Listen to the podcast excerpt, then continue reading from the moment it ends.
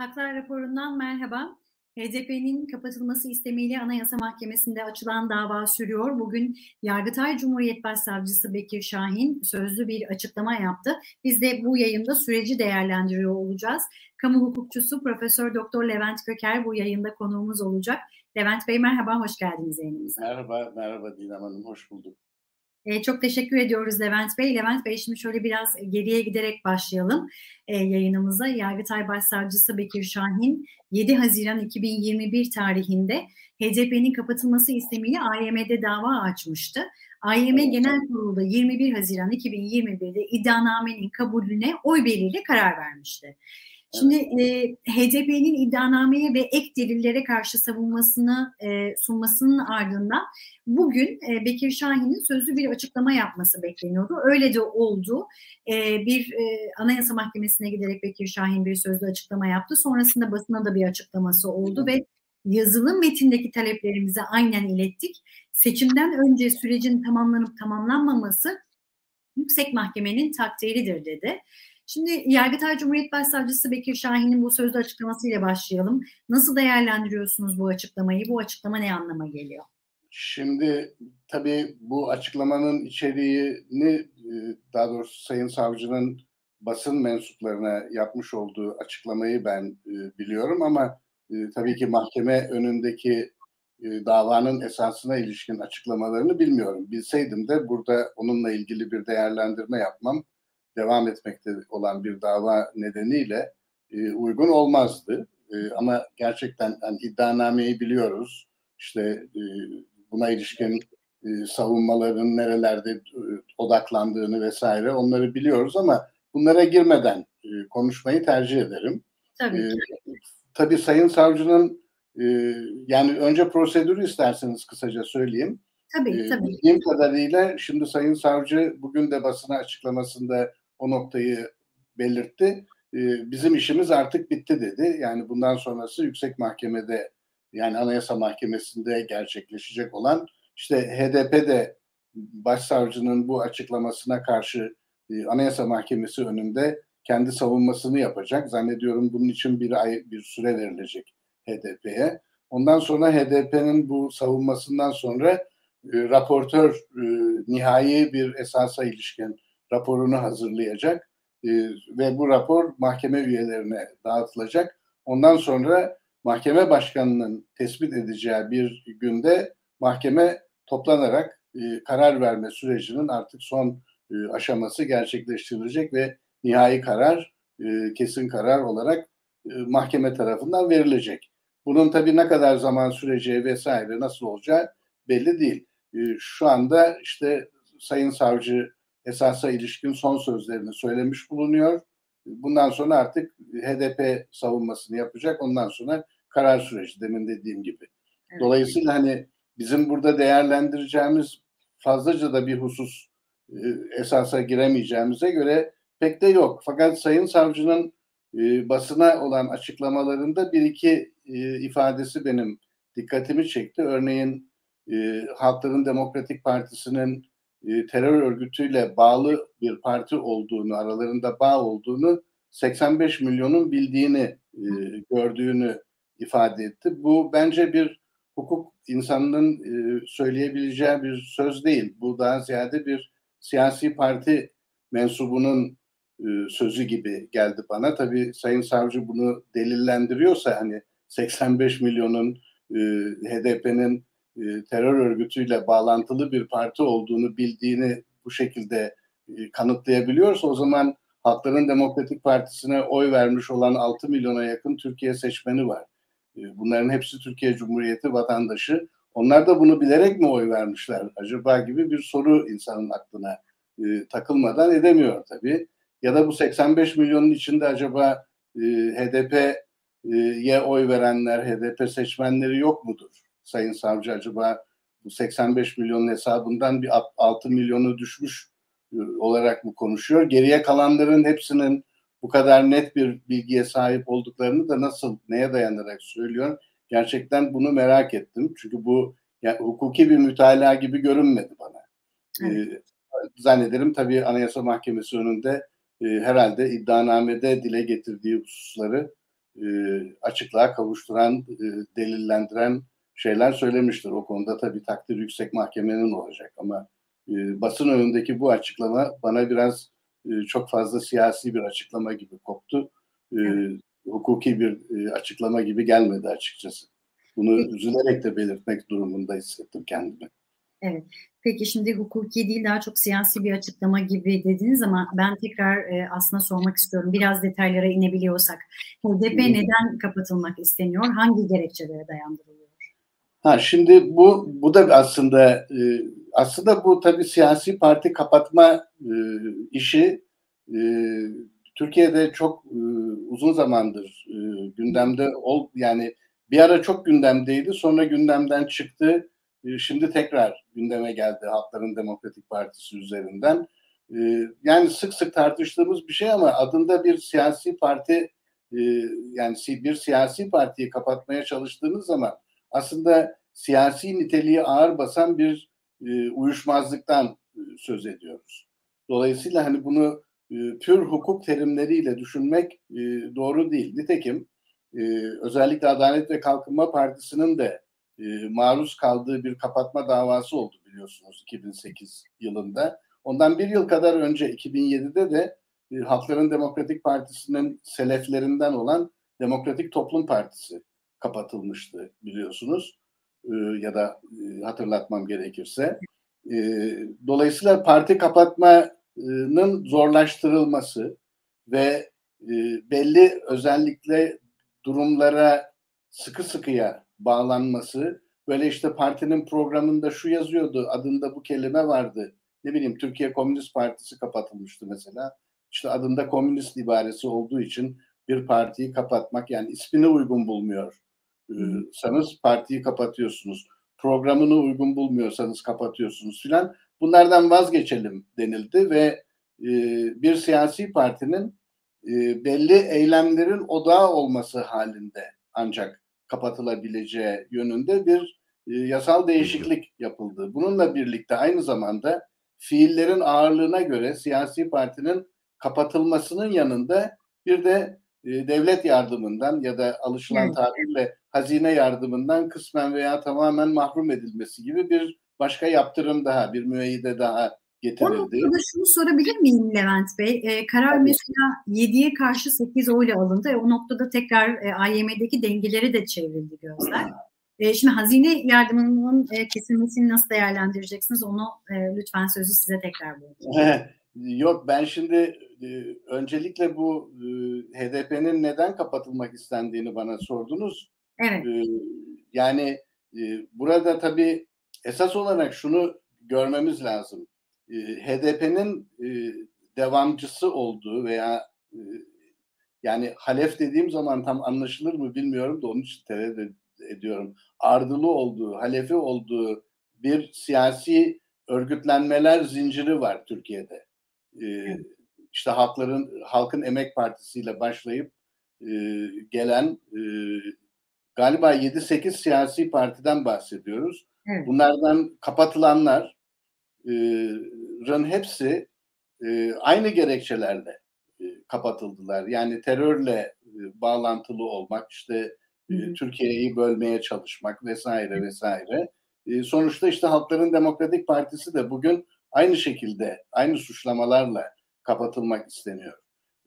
Elimizde bir ölçü var. Yani şöyle bir şey, Halkların Demokratik Partisi'nin selefi niteliğinde olan partilerle bugün Halkların Demokratik Partisi, Demokratik Partisi'nin e, ayağını bastığı bir önemli sorun var. Bu sorun Kürt sorunu. Kürt sorunu e, Halkların Demokratik Partisi'nin en önemli e, ayaklarından bir tanesini oluşturuyor. Seçmen desteği, taban desteği bakımından. Ama Kürt sorunun dışındaki başka sorun alanlarına da Halkların Demokratik Partisi bugün e, özellikle son zamanlardaki gelişmeler çerçevesinde E, ayaklarını uzatmış, e, oralara da yaygınlaşmış ve fikirlerini ve politikalarını Türkiye geneline yaygınlaştırmış olduğunu ortaya koymaya çalışan bir siyasi parti. E, fakat asıl odaklandığımız konu Türkiye'de toplumdaki çoğulcu yapıyla devletin tekçi anlayışı arasındaki uyumsuzluğu kabul etmeyen bir siyasi hareketten bahsediyoruz. Özet itibariyle işin aslı bu. Dolayısıyla paradigmatik bir sorun var Türkiye Cumhuriyeti'nde. Bu paradigmatik sorun, paradigmanın ne olduğunu izleyicilerimiz sözlüğe bakarak anlayabilirler ama e, esas itibariyle örnek demek. Yani devletin kurulu olduğu bir şema var. Bu şemanın dışına çıkan ve bu şema açısından zararlı görülen ne varsa onu devlet e, bir anlamda bastırmaya çalışıyor. Bu sadece bugün için değil, e, geçmişten beri gelen bir temel sorun. E, dolayısıyla hani bu sorunların örneklerine baktığımız zaman işte bu bazen Aleviler oluyor. Örneğin Alevilerin cemevlerini ben ibadet yeri kabul etmem diyor devlet. Ama işte Alevi derneklerini şimdi en nihayetinde bir acayip uygulamayla, böyle bir tercihle ibadet değil ama kültür diye işte Kültür Bakanlığı'na bağlamayı tercih ediyorlar vesaire. Ama Kürt meselesine geldiğinde işte ne bileyim Kürtçe televizyon yayını başladı mesela Türkiye televizyonlarında. Hatırlarsanız, siz hatırlamazsınız da belki o zaman dünyaya gelmiş miydiniz bilmiyorum. on iki Eylül'den sonra çıkarılmış olan bir kanunla Kürtçe yasaklanmıştı. yedi sekiz sene sonra bin dokuz yüz doksanların başında bu yasak kalktı. Ondan sonra işte iki bin dokuz yılında Türkiye'de işte T R T televizyonlarında bir Kürtçe kanal açıldı. Bu kanal açıldığı zaman Genelkurmay Sözcüsü bir açıklama yaptı. O zaman Genelkurmay Sözcüleri çok etkiliydi Türkiye siyasetinde. Şimdi ne kadar etkililer bilmiyorum. Gerçi eski Genelkurmay Başkanı'nı Milli Savunma Bakanı yaptık. O bakımdan e, bir problem kalmadı zannediyorum. E, ama e, yani o sözcü demişti ki e, bu bir zararsız kültürel açılımdır. Yani zararsız kültürel açılım dendiğine göre, yani Kürtçe yayın yapılması, demek ki devlet kademelerinde e, devlet için neyin zararlı neyin zararsız olduğuna dair de böyle bir takım değerlendirmeler yapılıyor.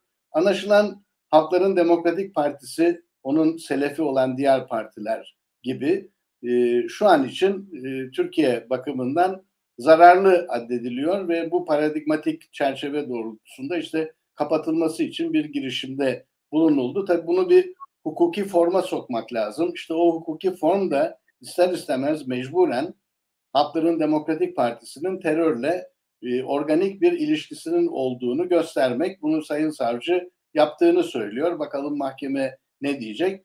Bu çerçevede böyle bir yürüyen bir kapatma davası var. Fakat diğer bütün siyasi parti kapatmalarında gördüğümüz gibi, ki bugün Sayın Cumhurbaşkanı da aslında geçmişte birkaç defa kapatılmış olan çeşitli siyasi partilerin mensubu olarak siyasete başladı ve hatırlatmam gerekirse önce Milli Nizam Partisi, arkasından Milli Selamet Partisi, arkasından Refah Partisi ve nihayet Fazilet Partisi kapatıldıktan sonra e, o partilerde, Milli Selamet Partisi'nde siyasi hayatına başlayan Sayın Cumhurbaşkanı zaten parti kapatmaları da çok, son zamanlara kadar taraftar olmayan bir siyasi kişiliği vardı. Bu kendi beyanlarıyla da açık.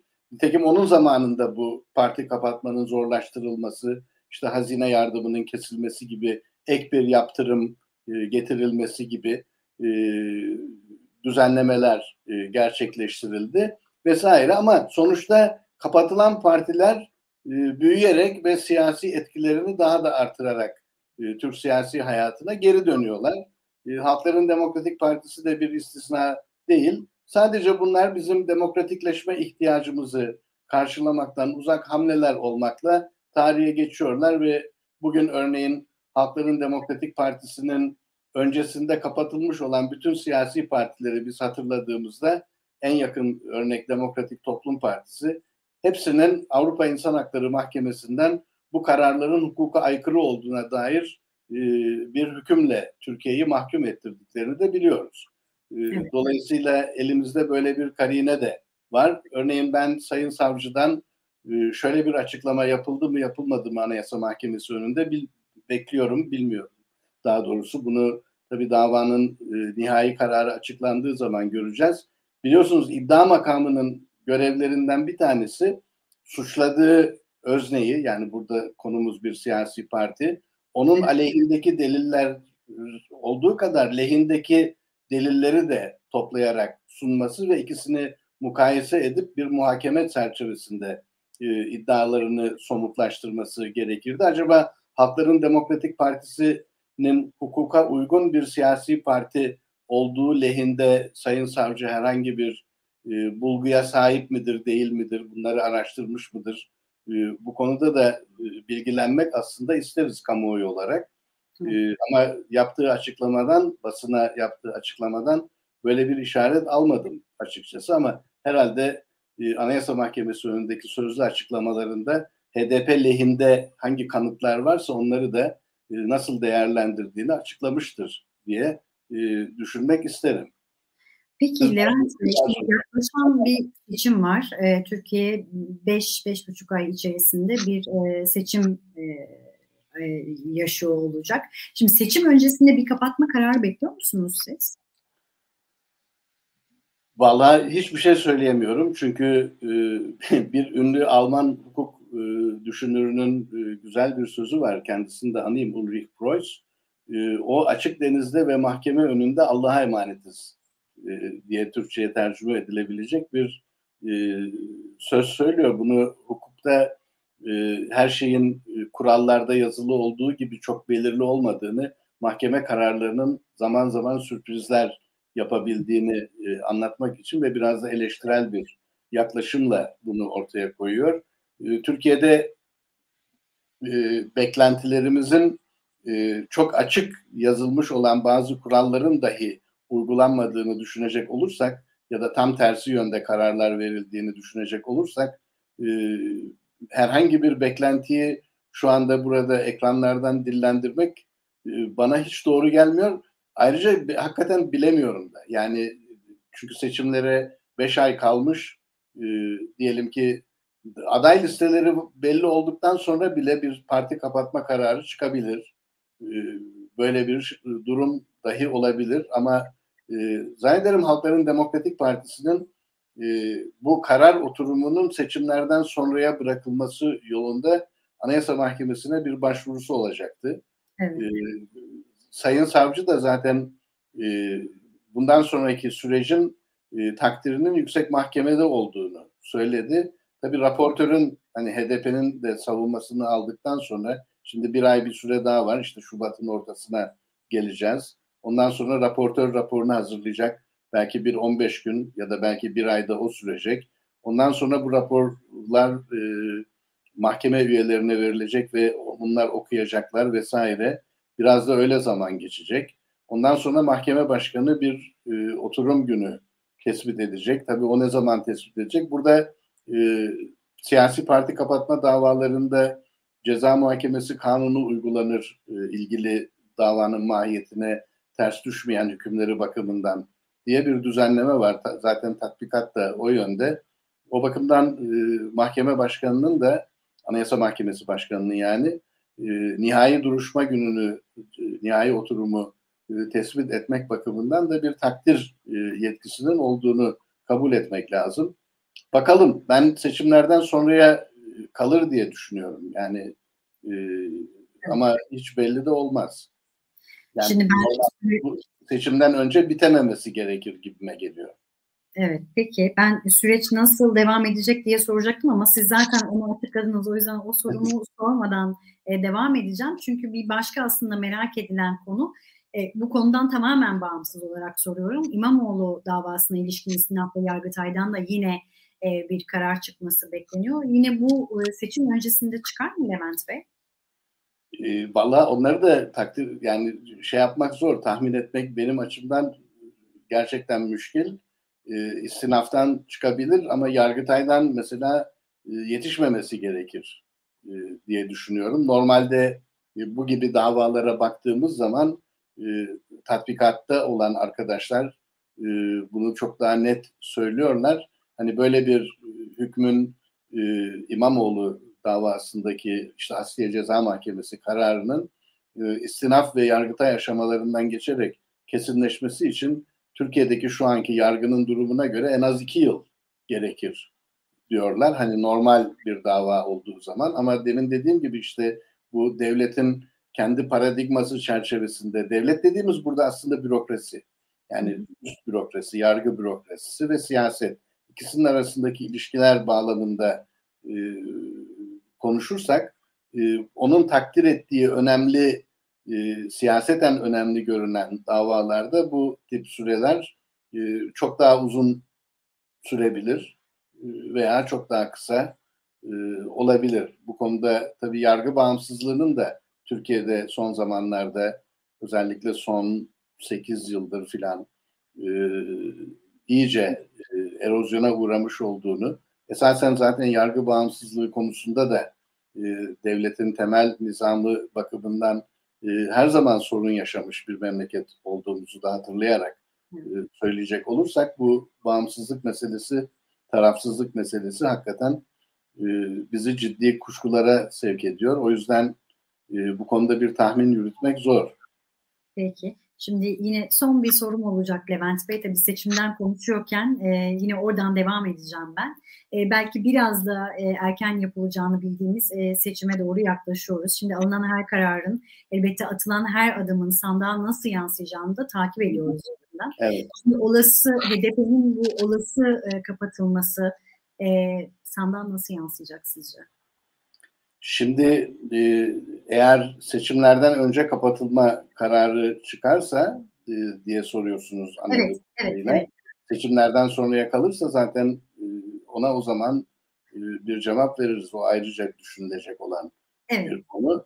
Öncesinde böyle bir karar. Seçimden önce böyle bir kapatma kararı e, çıkarsa bu bir defa Türkiye demokrasisinin geleceği açısından hiç de umut verici bir e, karar veya bir gelişme olmaz. Burada tabii mahkemenin karar verme süreçlerini benim burada bir iki söz söyleyerek etkilemem herhangi bir biçimde söz konusu olamaz. Öyle zannediyorum. Sadece akıl yürütmek bakımından düşünüyorum.